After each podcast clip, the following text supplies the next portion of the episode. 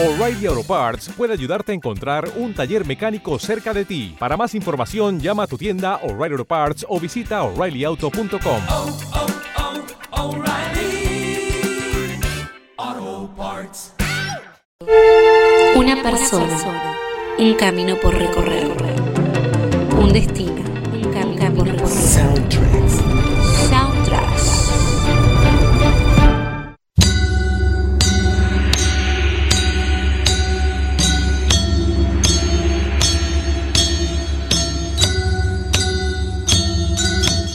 Sí, señor, ya estamos escuchando de la banda sonora de Akira. Más específicamente, esto es un ensamble musical eh, liderado o dirigido por eh, Yoshi Yamashiro, el doctor Yoshi Yamashiro, que no es un hombre dedicado a la música, sí tiene formación musical, no profesional, porque lo suyo es la biología molecular, pero eh, era amigo del director Katsushiro Tomo, el director de la película Akira, y lo convocó para este proyecto. Anteriormente había ya trabajado en otros eh, trabajos audiovisuales de Otomo. Y él creó este ensamble eh, con que, al igual que él, se compone de músicos amateur, no son músicos profesionales, son estudiantes, eh, aficionados. Y este ensamble se denomina Geino Yamashirogumi. Y hace poquitos días se acaba de editar justamente la eh, edición 30 aniversario remasterizada por supuesto de la banda sonora de Akira justamente titulada Symphonic Suite o Suite Sinfónica de Geino Yamashirogumi. Así en un renglón eh, cuál es la importancia de Akira qué es Akira en la actualidad film que recordemos se estrena en julio de 1988 que supone un cambio rotundo en lo que es la animación japonesa en Occidente. Que recordemos que hasta entonces, hasta ese año, llegaban producciones japonesas de animación, eh, siempre centradas en clásicos, en versionar clásicos de lo que era la, eh, literatura occidental, como Heidi, Marco. Eh, después tenemos las obras de Osamu Tezuka, como Astro Boy, el, León Blanco. Bueno, tenemos Meteoro, después los robots gigantes, como Mazinger. Bueno, es- esos son los productos que llegaban, pero como destinados para niños. Pero Akira revoluciona eh, en todo sentido la animación porque llega un producto eh, Para adultos. para adultos y con un laburo excepcional. Eh, tuvo un coste de 10 millones de dólares en la producción eh, de la película. Después va a recaudar muchísimo más. Y en ese momento, bueno, fue necesario contar con eh, muchos estudios de animación para poder eh, llevar a cabo adelante este proyecto. Y además una gran cantidad de auspiciantes, de sponsors. Eh, todo esto se conoció como el Comité Akira. Y en ese comité estaban estudios de animación como el estudio Dean, el estudio Pierrot, estudio Gainax, que años después bueno, va a ser Evangelion, pero para ese momento ya desarrollaba otras obras.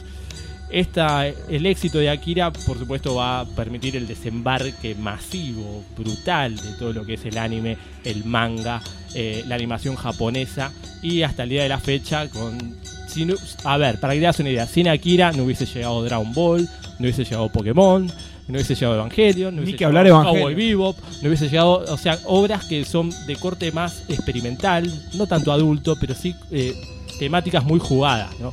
Difícil pensar que va a haber un productor occidental que va a decir, ¿quién va a entender esta japonesada? ¿Quién va a darle bola a esto? Y sin embargo va, va a tener una repercusión, importante. Aparte in- inaugura como, como un ciclo en la animación japonesa, ¿no? De todo lo que son las, la- los escenarios post-apocalípticos de, Claro, de Tokio, digamos. Eh, Eh, la post distopía. explosiones nucleares, post eh, naturales. No, por supuesto, Se venía dando en la década del 80, pero en especial en Japón toma como un cariz distinto. Japón siempre tuvo una, eh, una sociedad que, ávida de consumir su propio producto cultural, que es el manga, y por supuesto ya generaba eh, bastante eh, interés todas las producciones cinematográficas de Miyazaki, pero por supuesto no tenían este corte así post-apocalíptico, post-punk, que viene a ser, eh, bueno, Akira ese mojón dentro de lo que es la historia de la, animación japonesa. ¿De qué se trata Akira? Muy brevemente, eh, nos situamos en el año 2019,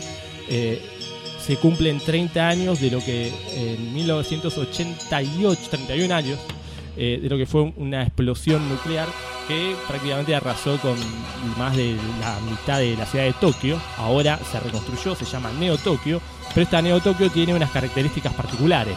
Eh, para empezar, eh, está sufriendo una crisis económica brutal.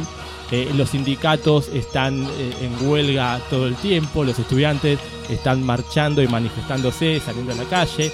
En el medio hay grupos terroristas que pretenden desestabilizar el gobierno, un gobierno corrupto, que además para tratar de controlar todos estos focos de rebelión no tuvo mejor idea que fusionar a la policía con las Fuerzas Armadas y que a su vez eh, se crean otros grupos paramilitares que se dedican a lo mejor que saben hacer, que es reprimir y cometer excesos de violencia ante estas manifestaciones populares. En el medio también tenemos fanáticos religiosos que están anticipando un apocalipsis que está al caer y ellos lo llaman el- la llegada de la Kira, que sería como una suerte de Mesías que va a arrasar con todo. Estas eh, atribuciones que le da el gobierno a las Fuerzas eh, Armadas, eh, fusionadas con las policiales, también genera que ellos realicen un proyecto de investigación que éticamente es bastante discutible, co- como mínimo discutible, que es investigar, experimentar con niños que tienen ciertos poderes parapsicológicos o telequinésicos también.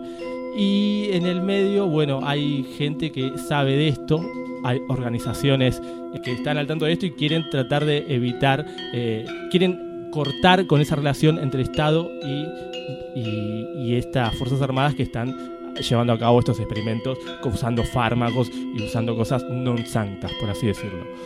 Y en el medio de esto también tenemos la marginalidad y a nuestro protagonista Caneda, que no es simplemente el líder de una pandilla de motoqueros que digamos que no tiene ningún interés eh, en lo que es eh, cambiar su realidad, eh, le chupa un huevo lo que pasa en Tokio, el, el gobierno, etcétera, etcétera, etcétera. Su, única, su único interés es su moto, las chicas lindas y fajar y fajar a la banda enemiga, la pandilla de motoqueros enemiga, que son eh, los payasos.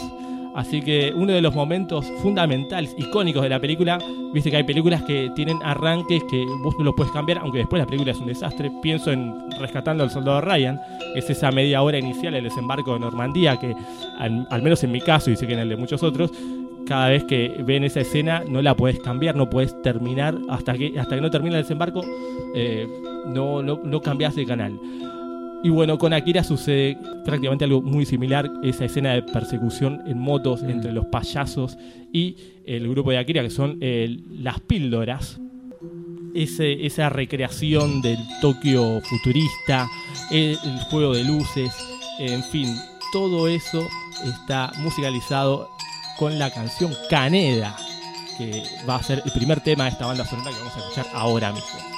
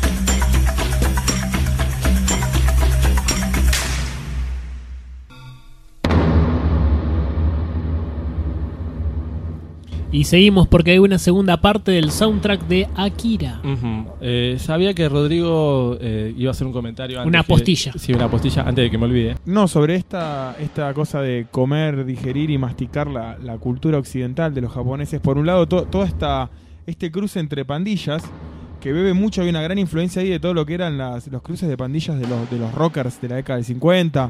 Películas como The Wild One, del- el, el salvaje de Marlon Brando, incluso los cruces entre mods y rockers en Inglaterra. Y por otro lado, un, un- una- un breve detalle, como también al mismo tiempo Akira terminó convirtiéndose en un ícono popular occidental.